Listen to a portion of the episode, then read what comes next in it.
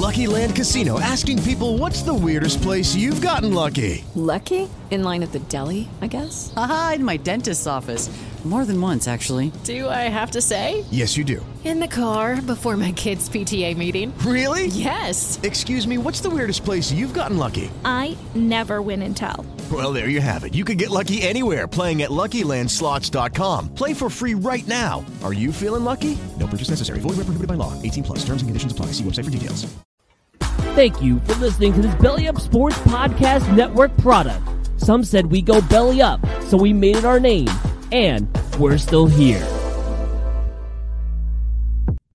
From roommates to co-hosts, this is the Back Check with Brendan Azoff and Stefan Rosner, your go-to destination for New York hockey and NHL news.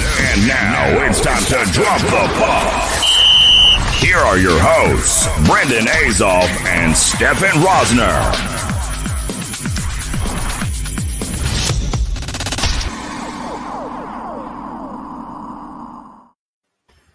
What's up, everybody? Episode 31 of the Backcheck is live. Brendan and Stefan here as always. We got a very special guest in Dan Rosen joining us later on in the show. But until then, we have the Rangers and Islanders meeting tomorrow night, Thursday night, for the first of two straight meetings. And both are huge because the Rangers now sit just five points back of the Islanders. They have six games remaining. I believe the Islanders have seven. And it is going to come down to the wire, which we've talked about. And oh my god, is it going to be some exciting hockey? Yeah, thanks for asking how I'm doing today because I'm not doing well. No, I'm amped up. I'm not even. I don't You're care if you're up. doing well. I am tired. I am tired of watching the same, you know what, every single night when the Islanders play hockey, and it's Oh, we're really- getting right into this now. oh right into this. Really pissing me off. I want to start with a list. I made a list of the things that pissed me off last night. One, can't win a hockey game with 18 shots on goal. It's just not going to happen. And number two, Wahlstrom gets an opportunity to play. He comes in the lineup. He's on the power play. Beautiful one-time shot, wide. Goes wide. That just can't happen. You have veterans. Zajac did this. Bailey did this, where they do not make the easy outlet pass. They mess up the pass, and it got intercepted. And the Zajac one got intercepted, and the Islanders were hemmed in their zone for like two minutes. The other one was Josh Bailey when Barzal is wide open to break out. He throws the pass uh, deep, and I think he went for an icing, whatever it was. That pissed me off. Finally, we see beautiful passing, which the Islanders hadn't done all night long. Bailey makes a sick pass to Eberle. Instead of Eberle taking the wide open shot that he had on his forehand, he decided to do a spinorama that just hits off Vanecek's pads. That pissed me off. How about Braydon Coburn, who is, by the way, abysmal on defense, comes to the lineup for Noah Dobson, who helped the Islanders score two power play goals on Saturday, but he comes out. Palmieri does not get a look on the top line. It's Josh Bailey who gets a play on the top line. And, you know, Barzal looked better yesterday. He had his legs going, but still, no goals to show for it. Since the trade deadline, seven games ago, the Islanders are averaging 1.57 goals per game. They've gotten worse.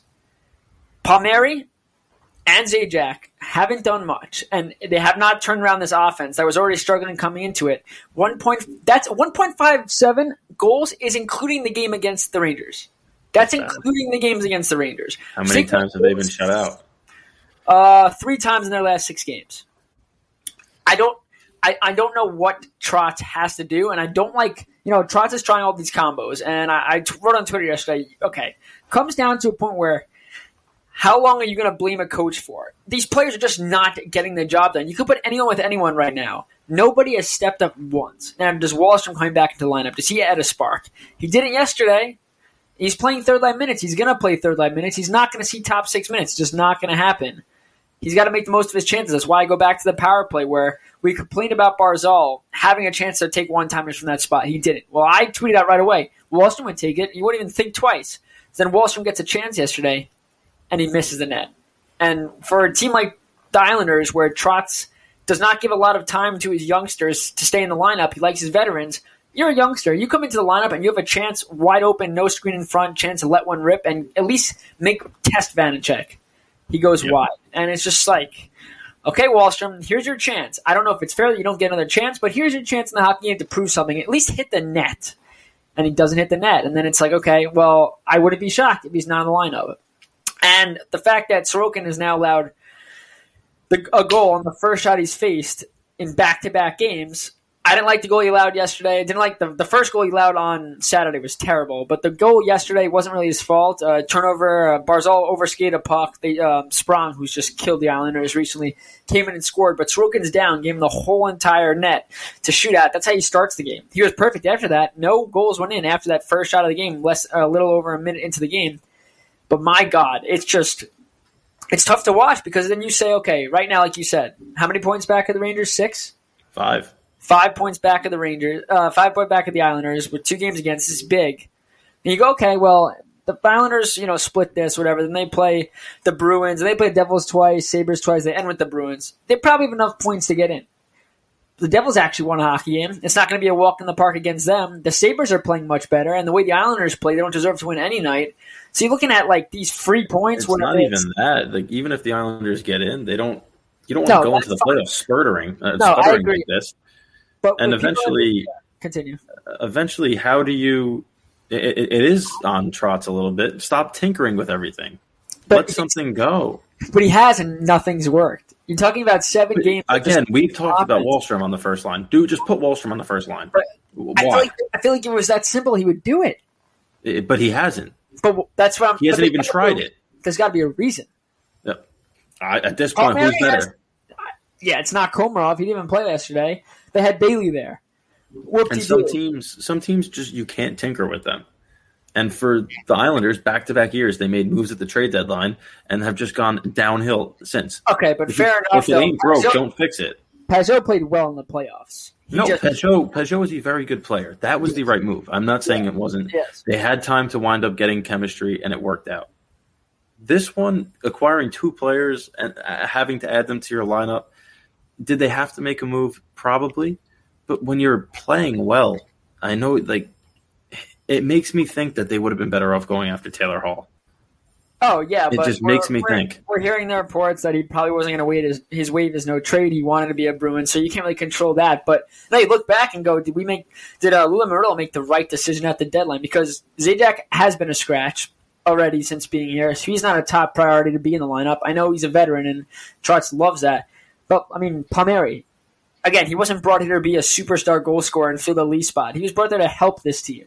He hasn't helped at all. It's they've been worse, and you don't know if he, that messed with the chemistry and trying to get them in the lineup because when they came, Wahlstrom was out. Now Wahlstrom wasn't playing great before then, but again, he's a rookie. It's it's a grind of a season. Trotz even talked about that. How some of these players, these young players, have to understand it's a grind, and you know it's not working. But the fact that Dobson wasn't in and Coburn was in, Coburn takes a penalty, five on three.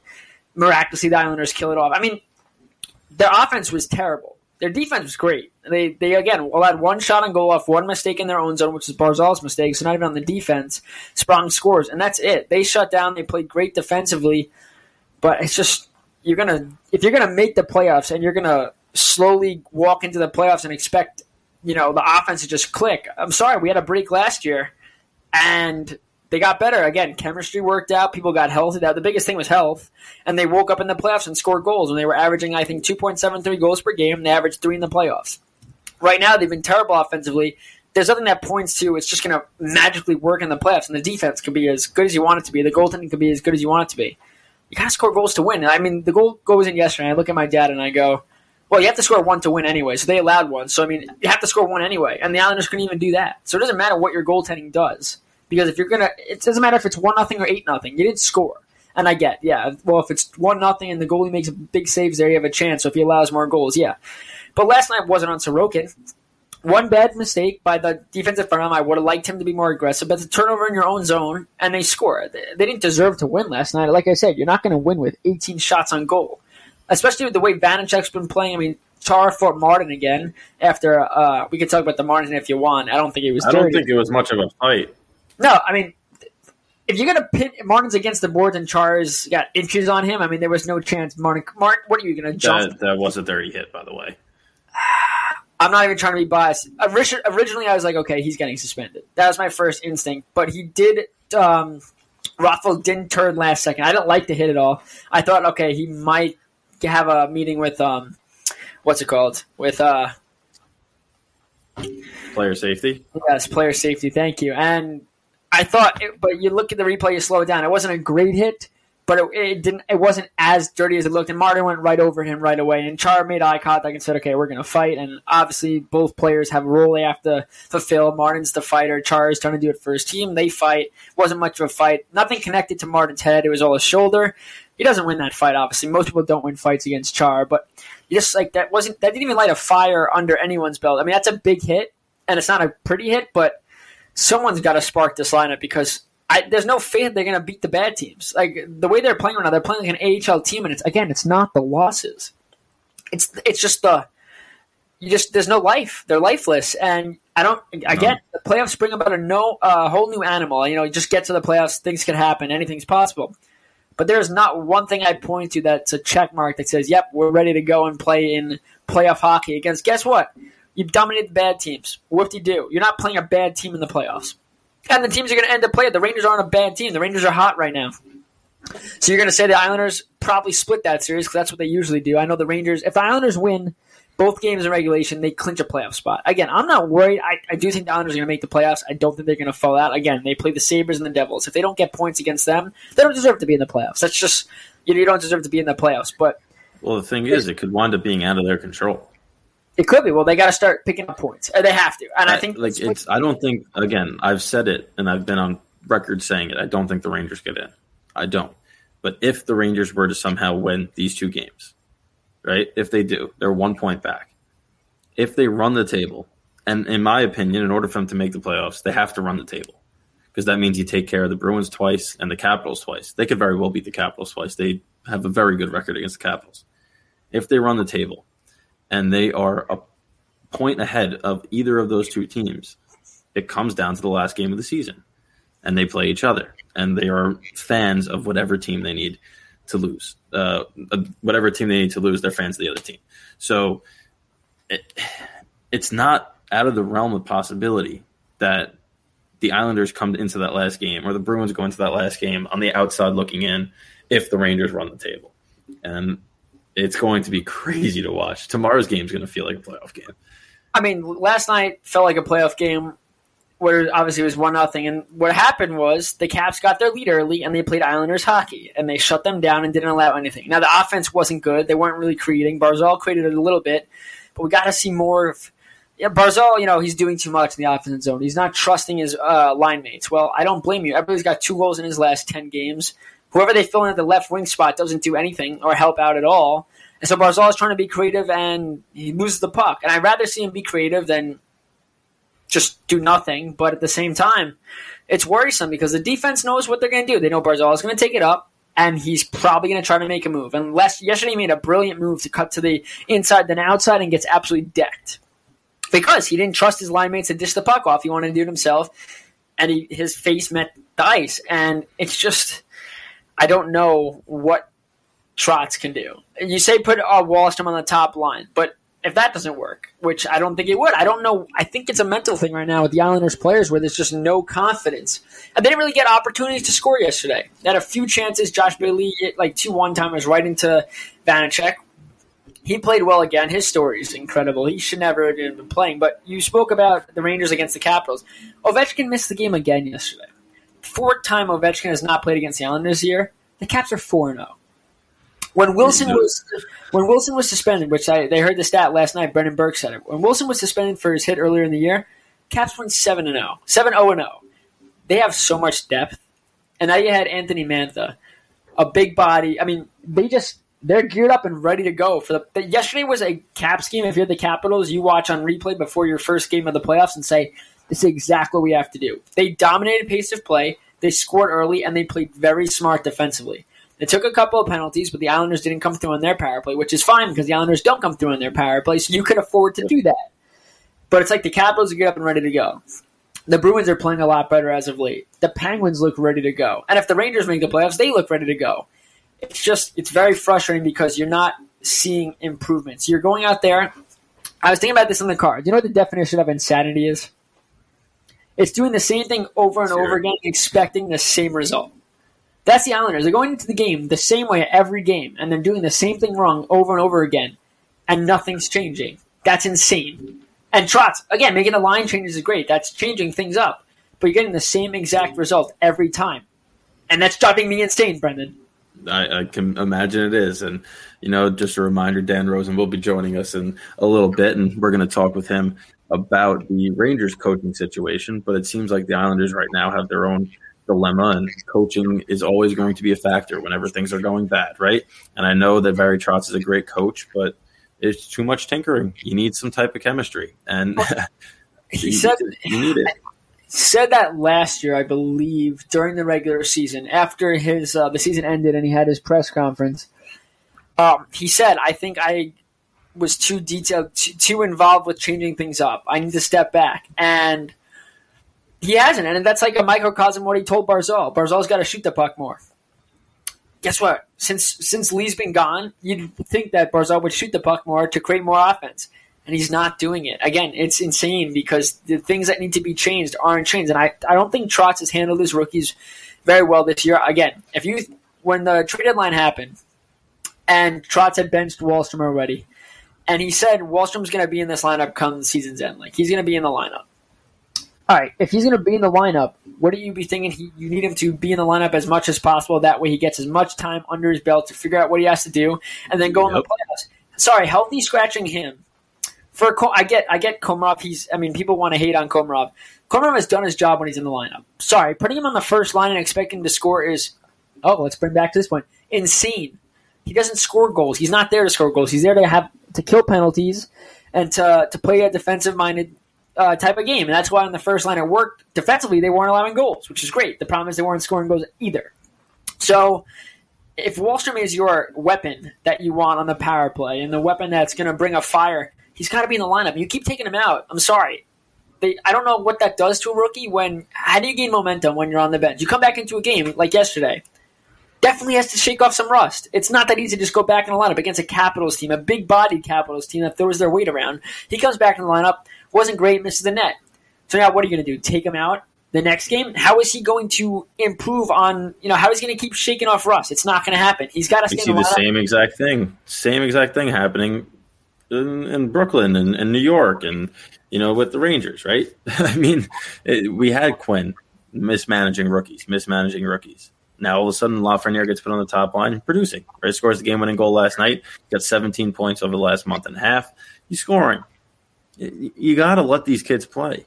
And there is no reason that Palmieri even should be playing over Wahlstrom on a first line. No, I, I mean, has been having a terrible season before yes. coming here. I mean, he's, he's not doing anything. But he was also on a very terrible Devils team. Oh, okay. No, no, I'm saying though the so system of Devils play was awful. He wasn't playing well because the team was terrible. The Islanders were a good team. You expect him to come here and have more goals than he has right now. Like it's absurd. The it's, Islanders it's, are a worse offensive team than the Devils. Oh yeah, I agree. Right now, it's it's just it's just crazy. It'll be like Dobson.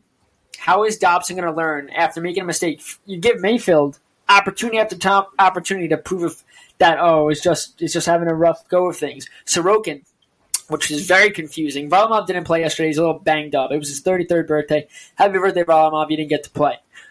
So after the game, Trot states that Sorokin was scheduled to start the game all along, which should have been a vote of confidence after the terrible game he had on on Saturday. And he Sorokin played well. He played well, but I mean, it's just uh, some of the don't under for him to explain himself, except he doesn't have to, and he won't because he again he doesn't give off that information. Him and Lou Lamoriello are very secretive about what they do, about who they're going to start in goal. But I want someone to ask Trotz. Maybe I'll ask Christian to ask him the next thing. What are the odds that we see Wahlstrom play with Barzal? Because I don't. I've seen Palmieri. He's never started the game with Barzal, but I've seen during games in game tinkering where Palmieri's got in shifts with Barzal. What what is stopping? Is it him being on his off wing? Did Wahlstrom say he doesn't like playing? Because if Wahlstrom doesn't think feel comfortable on his off wing, then that's the answer to your question. He doesn't want to play the left side because that's not his game. Even though he plays the left side on the power play, but you know whatever. I, am not a I'm not a forward at the NHL level. I don't know what it takes to play your off wing.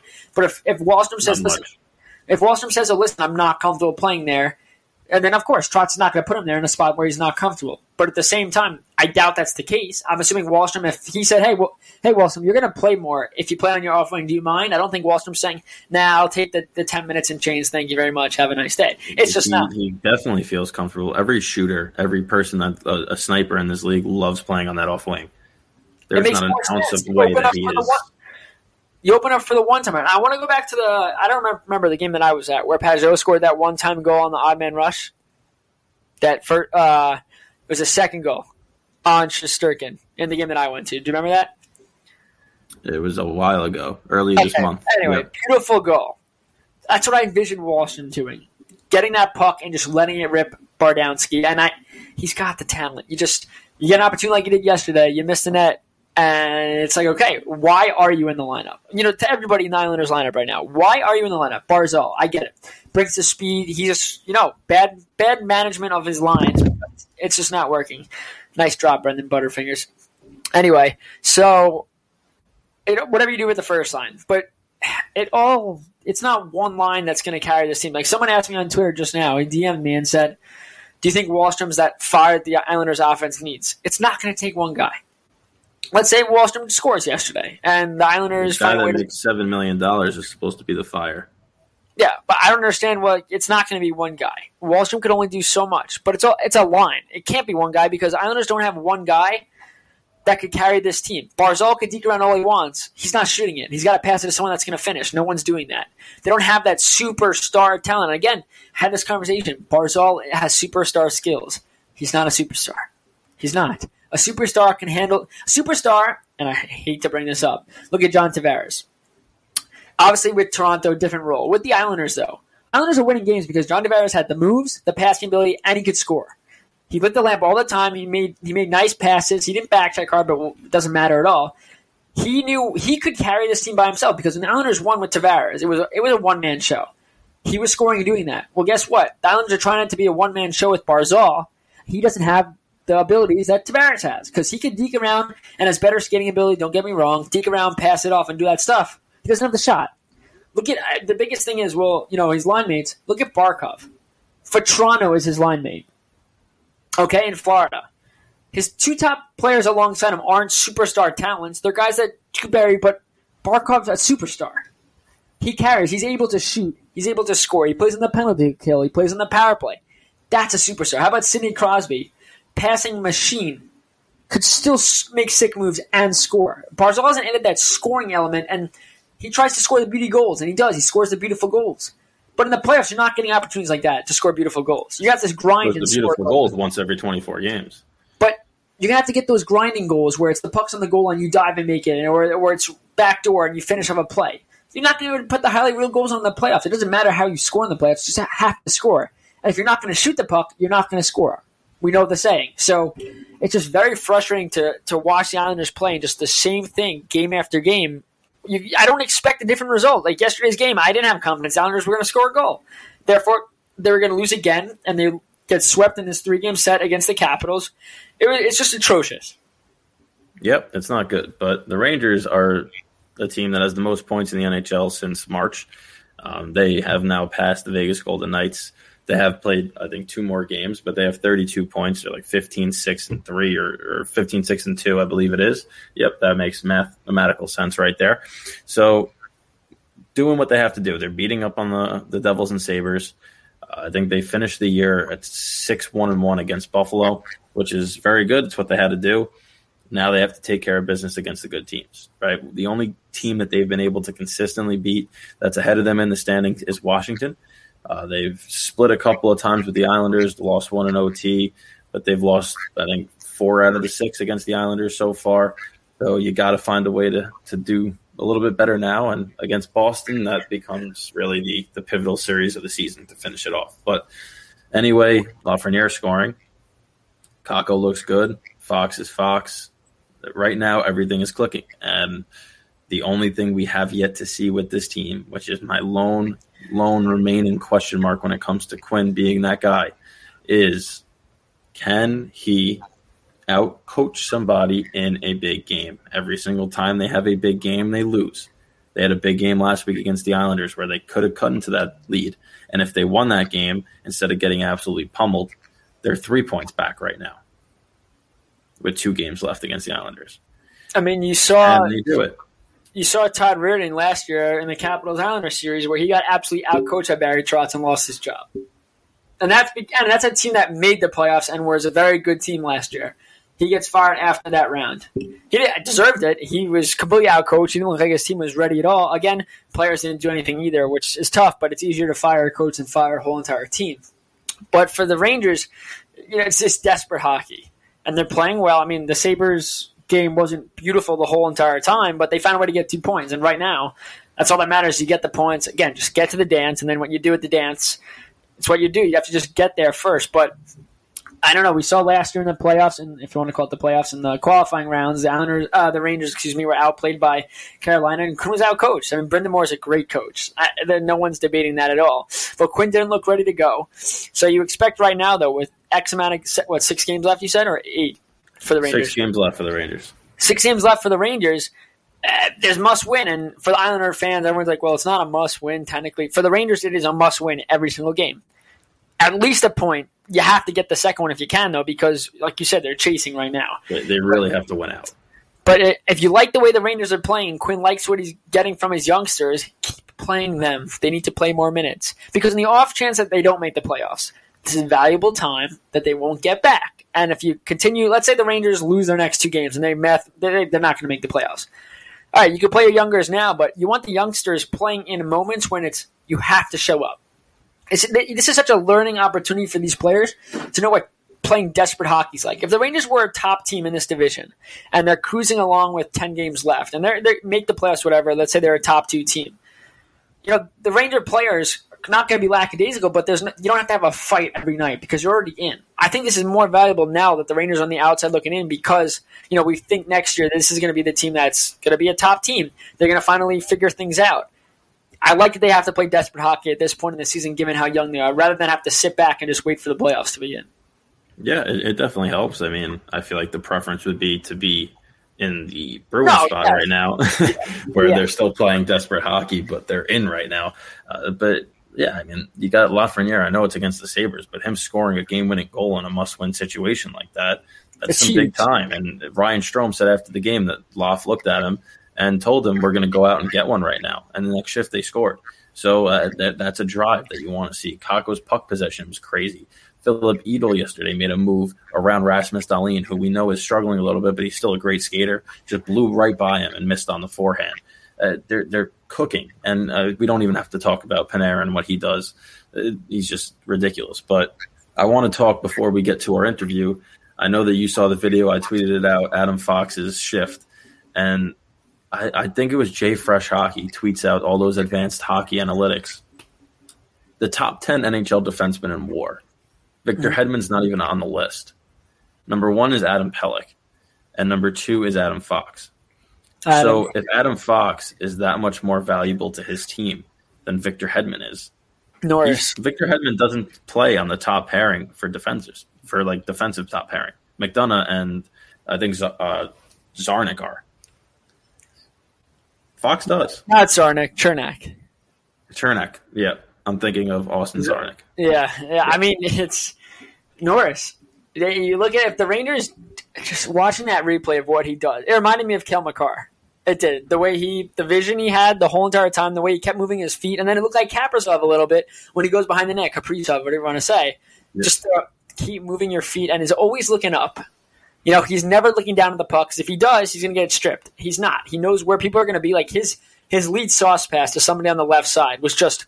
It wasn't a usual sauce it pass. It was more like a, a, chip pass where he gave himself enough time. It was. It was just honestly, it was beautiful hockey. You know how much confidence you have to have to do that toey that he does at the blue line. Like that guy is right on top of him. If it gets poked off his stick, it's a breakaway the other way. And he just toes right around him, chips it over the guy's stick, and sends Lindgren into space for a shot. And every single pass that he did, everyone he gave the puck to had significantly more space than he did. Like he just creates openings for people to have chances. Fox it's, it's crazy that. to watch. Fox could do that. a second year player, but a 15 year vet can't make an easy outlet pass. Like that's what I talk about the Islanders is they, they, don't make simple passes. And then you're seeing players like Fox who love him. He's a great hockey player, making unreal passes the whole, four or five times in a single shift. I mean, Fox is a different type of talent than he is. I mean, the crazy thing is, before we go to the interview, is the youngster, young defensemen we have in the NHL, whether it's Quinn Hughes, Cale Makar, uh, Fox, just they're all like similar in the way they they have vision and they look they act like ten year vets out there. it's crazy. It's crazy the like exponential growth we've seen from Fox. I mean, he was already so good last year, and I didn't see a year like this coming. I, I did not, and he's just found his own. And it's, it's I just I don't I don't have words. I don't have words. He's Yeah. just that much of a talent, and it's I, again it's the Rangers, and obviously you know where I stand on the Rangers. But to have a guy like that in New York playing New York hockey, it's exciting stuff. It is. And before we go to the interview, the last thing I'll say is these guys haven't even played a full NHL season yet.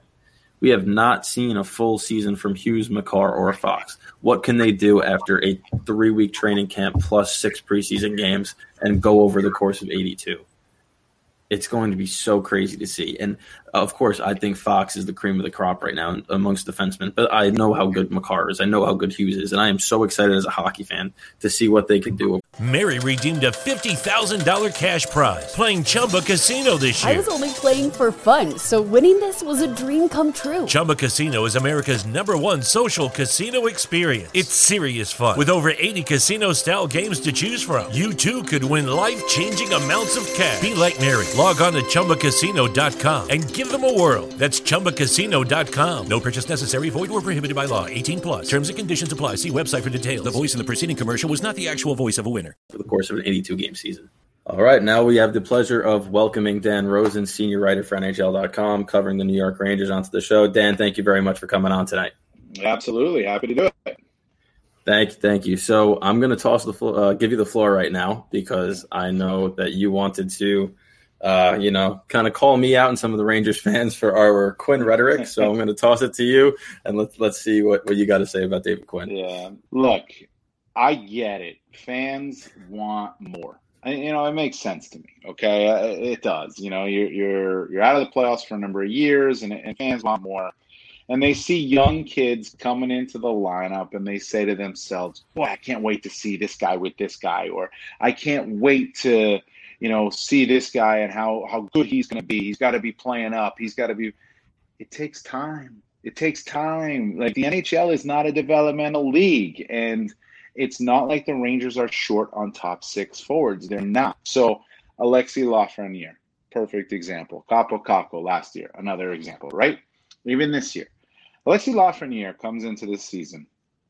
He's not afforded what a normal rookie is afforded, especially a normal teenage rookie is afforded.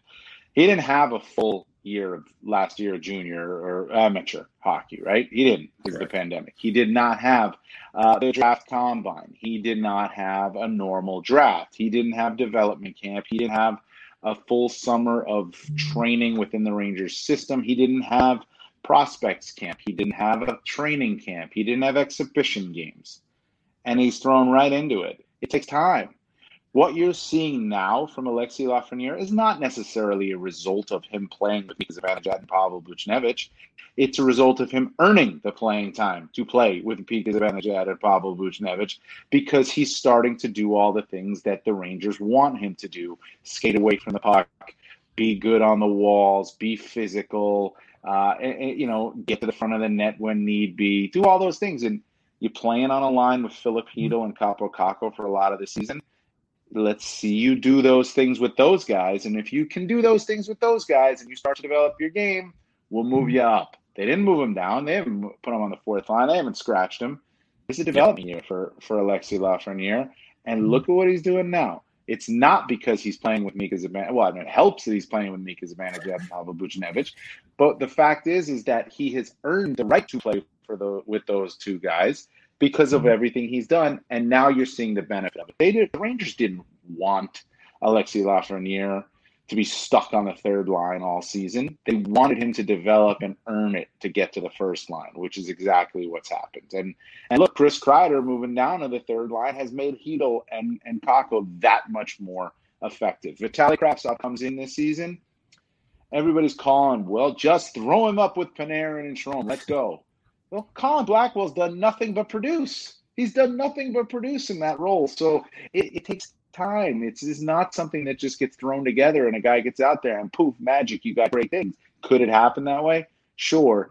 But the the arguments and the baiting and the yelling and screaming that I see, and I, I see it from a minority of fans on Twitter, I, I admittedly so, but I have some friends of mine who are Ranger fans and they're saying the same things and it's not on Twitter.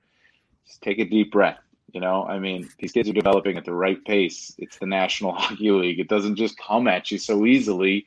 And, and look, you know, Lafreniere is going to be a star. And how do we know that? Because in the second half of his first year in a pandemic season, the kid's playing like one. Yes, he is definitely, and the the trajectory that he's on, especially in the second half, like you just said, in an 82 game season, he'd have still so many games left to continue to score, oh and he doesn't have that right now. Um, the one knock I've had on Quinn, and I've said this last year on the Hockey Writers, all all the things that I've wrote, uh, written about is, I just think that there's some adjustments that he has to learn, and can a coach who's very new. Like we forget this is his first NHL coaching job as well. Mm-hmm. Can he learn how to make those adjustments quickly enough to be able to benefit and beat some of these bigger name coaches? Rod Brind'Amour kind of schooled him last year, but that was his first run at it. So now I want to see how he does in a two game set against the Islanders against who was one of the well regarded coaches in the league in Barry Trotz.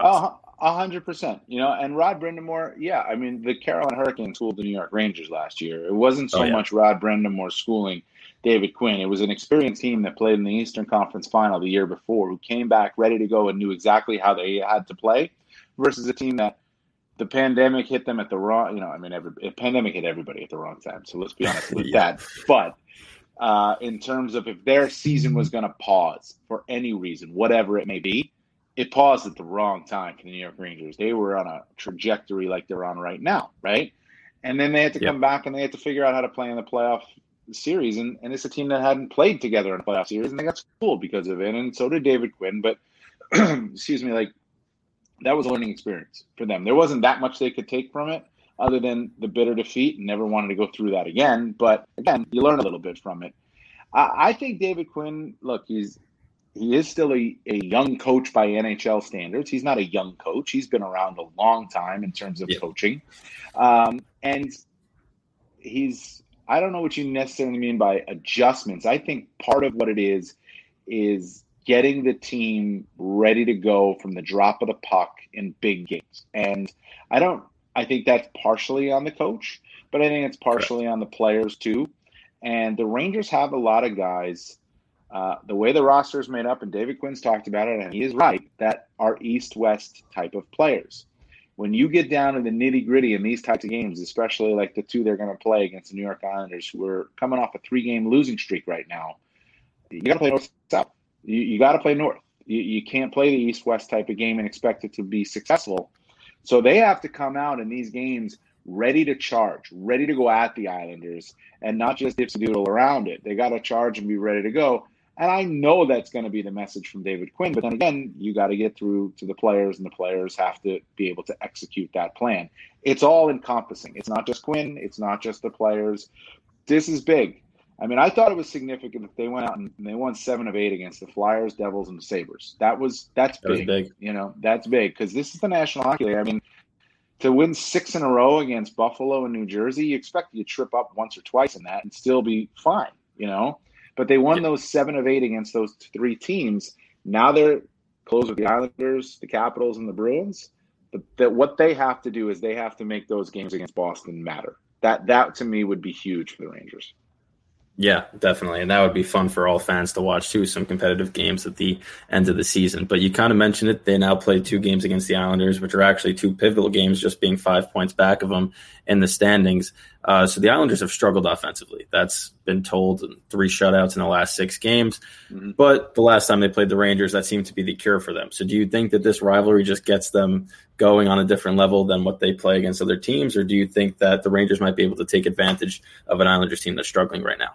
Well, I think the Rangers have to try to take advantage of an Islander team that's struggling right now, and to do that, like I was saying, you got to come out, you got to play north, and you got to try to get a lead early in the game. And then you, you're talking about an Islander team that scored one or fewer goals in eight of their last 14 games. I mean, that is that is kind of ridiculous, you know. That's, that's but they, but they also scored eight, you know, in one game, and they scored six in another against the Rangers. So they can score. It's not like they can't score. They're just struggling right now, and the Rangers have to try to keep them down.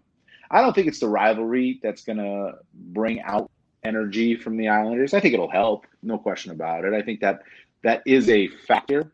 But I think a three-game losing streak against the Washington Capitals and realizing that if they lose to the Rangers in regulation, they only have a three-point lead on their rival with another game to play Saturday. That should be enough motivation because I, I was saying this before too on the NHL Network. I, I I think as much as we look at it in the standings, it shows that the Rangers are chasing chasing the Bruins. To me, the Rangers are really chasing the Islanders right now, and they they they can they can catch them if they win these two games. Yeah, and I mean the fact that the last game of the season, after the Rangers are already done, comes down to the Islanders and Bruins. If yeah. the Rangers are in it and ahead of them, I mean that could be they could be sitting well, there and, and being fans I mean, themselves. They could be one point back of the Islanders with four games left to play. Now those games for the Rangers are against Washington and Boston, so it's not easy. Uh, nope. But if they were to knock the Islanders out in these next two games, now you're talking about an Islander team that's lost five, right? Uh, and you got to do it in regulation. You can't give up three points here. Um, now you're talking about an Islander team that's lost five in a row, and that's obviously a big factor. So uh, I think they're chasing them. I think they're a long shot, the Rangers. Um, yep. In the end, I think they run out of runway here, uh, but they have made it interesting. And like I said, if they can make the the first game that they play against Boston in the last of the last two a meaningful hockey game in some capacity, I think you have to look at the the totality of this season and say, hey, this was a huge stepping stone season for the Rangers. It's a success. And then you go into next season, you say, now it's time to make the playoffs. Yeah, I mean that that definitely is a success being competitive this late and no qualifying around this time. So they're they're running out of runway runway, like you said. But sticking on the Islanders for one second, Matt Barzal has struggled mightily over the last 25 games. I think he has four goals over those last 24, three of which came in one game. Now, one of the things that I've been saying on this show is maybe try Wahlstrom on his wing, and it hasn't seemed to be something that Trotz has gone to yet. Do you think that that might be something we see over the final five games, or something that is not going to happen this season, but could potentially happen in the future? Well, I think what you're talking about there makes sense, but you're also looking at a guy, a rookie in Oliver Wahlstrom, who's been up and down. I mean, he's had really good runs, and then he's been quite cold and you, are trying to put him in a huge role, uh, you know, in, in a key, key time in the season. It's similar to the debate about Lafreniere or Kravtsov or Kakko, you know, with the Rangers. Is he ready for that? You know, I mean, it makes sense from an offensive standpoint, but they don't just play offense, you know. So I, I think I, I do think it makes sense. I think you do that, you know, in a period you know, if you're trying to catch lightning in a bottle. I don't know necessarily you start that way if you're Barry Trotz because you had a formula. And to be honest, I know they're struggling right now, but their formula works. It really does. And it's worked for a couple of years now with Barry Trotz. You don't want to deviate from that. And they're not a team built on Matt Barzal having to produce for that team to win and that's the key part of that. And that's you know why you need Brock Nelson and Kyle Palmieri and JG Pageau and you know Anthony Beauvillier and all these other guys to to step up. You know if Matthew Barzal's not producing, but they're not built to be a one, you know, a star laden team, so to speak. But in terms of you know, you're asking a rookie to do a lot, and I remember a quote from David Quinn. Um, and I, I again, I, I, mean, he's not perfect. I, I, I, David Quinn has his flaws, believe me, but it was a very good quote where he said sometimes we're asking a 19. He's talking about Lafreniere. Sometimes we're asking a 19 year old to play like a 24 year old, and it's unrealistic. And with Oliver Wahlstrom I think of that. You're asking a younger player to play like an older player in a key time of the season with an old, with a veteran player and bad a younger veteran player in Barzal. It might be a lot for Wahlstrom but you do it. You know, second period, you're struggling, can't find anything. Toss them together, throw them out for a shift, see see if it sticks. Yeah, I mean, it is definitely a key time, especially for a young player, like you said. But at the same time, scoring one goal or fewer in eight yeah, 14, you yeah. can't get worse. So, I mean, it might actually, it might be a little more, a little less pressure on him. But, yeah. you know, we look at the Rangers now in this series and two must win games, obviously. Georgiev or Shesterkin, right? Georgiev has had such good numbers against the Islanders, but Shesterkin has been number one guy. He's looked good uh, throughout the second half of the season since he came back from injury. And do you trust him to be your number one rider, or do you think that Georgiev is just when he sees the Islanders, his eyes light up, and that gives you the better chance to win? It's a great question. It, really is. I, I, don't know that I have a really good answer. Um, you can go both I, ways here. I would say I would say you go with Shesterkin, you know, Thursday night, and, and I say that because he's your number one guy, and he's playing well. And at some point, your number one guy is going to have to play your rival and, and beat your rival, right? I mean, at some point, that's going to have to happen.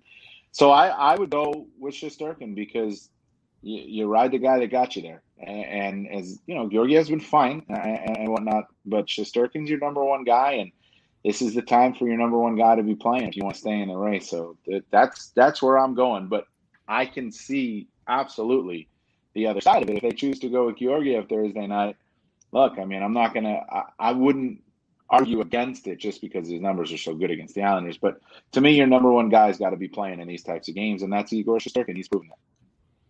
Yep. So I agree, but I agree from a different perspective because I'd rather lose with the number one than throw Georgiev in there and he looks bad and you go, oh, we should have started Shesterkin. So I yeah. think that, like you said, you got to ride your number one there. Shesterkin's been the guy. And listen, if he's that number one and that workhorse of the future, these are two big games for him to get experience in anyway against the absolutely, their arch rival. Absolutely. And he's yep. so he's unflappable. He's confident. He's moving well. He looks good. There's really no reason not to play. I mean, and you're you're yep. going up against the team that's struggling to score. To me, it's like a perfect storm for Igor Shesterkin to play. Yep, I agree. And even in two games against the Sabres, they won both, but he was really the Rangers' best player both nights. At uh, times, absolutely. Yep. Yeah.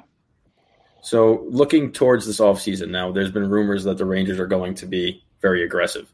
Do you see that? Do you see them looking to make that big trade? I know Eichel's name's been thrown out there. I feel like that might be a little too much to give up, but they have the pieces to make a move like that to maybe solidify the middle. Their back end, they're going to get Nils Lundkvist, so they're going to have that group that they've been longing for over the last two years, waiting for everybody to come over. Do you see them trying to tinker a, a roster together to make that big run? Yeah, I do. I see. I do. I think they're going to try to make a move here. Um, yeah, I do uh, because they have what a lot of teams want. They have young defensemen, you know, and, and for the Rangers, you know Fox is there, you know Lindgren's there, Miller ain't going anywhere, right? Um, you know Trouba's not going anywhere. So there's your top four. Hajek's been okay, not great. I mean, I think you want more out of Libor Hajek. There's no question about that. We'll see where the development there goes. Uh, Zach Jones has looked okay, sheltered, limited minutes, but another ch- another another kid that's playing. Uh, Nils Lundkvist is going to come over. He's going to be in there. You got a bunch of others. Tarmo Reunanen, you know, he's biding his time in Hartford, ready to go. Uh, there's a lot. You can't play them all. So I think you have to you you have to trade from your position of strength to address a position of need. I guess you want to say need. I could you could say need, but I guess to address one of the most important positions, which is the center position, and they also have a lot of young wings too. They have a lot of wingers, so it, it's it's. I think they can make something work here, and I do think they're gonna shoot for something big. I do. I do think they're gonna shoot for something big, and uh, and we'll see where it goes. Could it be Jack Eichel? It absolutely could be Jack Eichel. You know, why not? You know, why couldn't it be Jack Eichel? You know, they have a lot of things the Sabres would want. So you got to make it happen. But I think if, if you're looking at that type of trade, you're probably looking, and I'm just tossing this out there. I don't have any information on this. He's told me this. But if you're looking at a trade with Jack Eichel, it's not just a young, a couple of young defensemen. I mean, you're probably looking at a Pavel Buchnevich uh, having a go, or you know, a Kakko having a go. And, and I, I, say Buchnevich simply because you got to make the cap work too. You know, yeah. um, and and Eichel's got a ten million dollar cap hit, so it it's intriguing. I think they're going to have a very intriguing offseason. It could end up that they do nothing, and that would be fine. I think they're in a, you know set up pretty well in that capacity to to be okay. But I do think that they're going to shoot for something big. Yeah, and it's a good problem to have because either you have too many youngsters that they can't all play, or you have enough assets to move and get somebody like an Eichel. But one person is definitely going to be off this team come the offseason because of the expansion draft. So people now with the way Blackwell's played are like maybe they should protect him. They have Gauthier, they have Howden, they have a bunch of guys who are kind of vying for that last protection spot. Who do you think is the one that gets protected? And who do you think uh, Seattle might be going after? I think I think in the end they're going to protect Howden. I think David Quinn really likes Brett Howden. Uh, he doesn't have much offense to his game, but you know he kills penalties, plays fourth line. If you become a good team, you know players like Brett Howden become really valuable to your team because they they take hard minutes away from some of your best players in in really meaningful games. So I think in the end they do protect him. I think they've caught a little lightning in a bottle here with Blackwell, but you know how far you really need to go with that. Uh, Howden's a younger player. Gauthier to me, if they like him if the coach liked him, he'd be playing right now. You know, so so I, I just don't I just don't see it. Julian Gauthier is really interesting.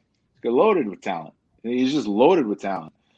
He scored at every level except the National Hockey League. He hasn't quite figured out how to make his game translate into the NHL.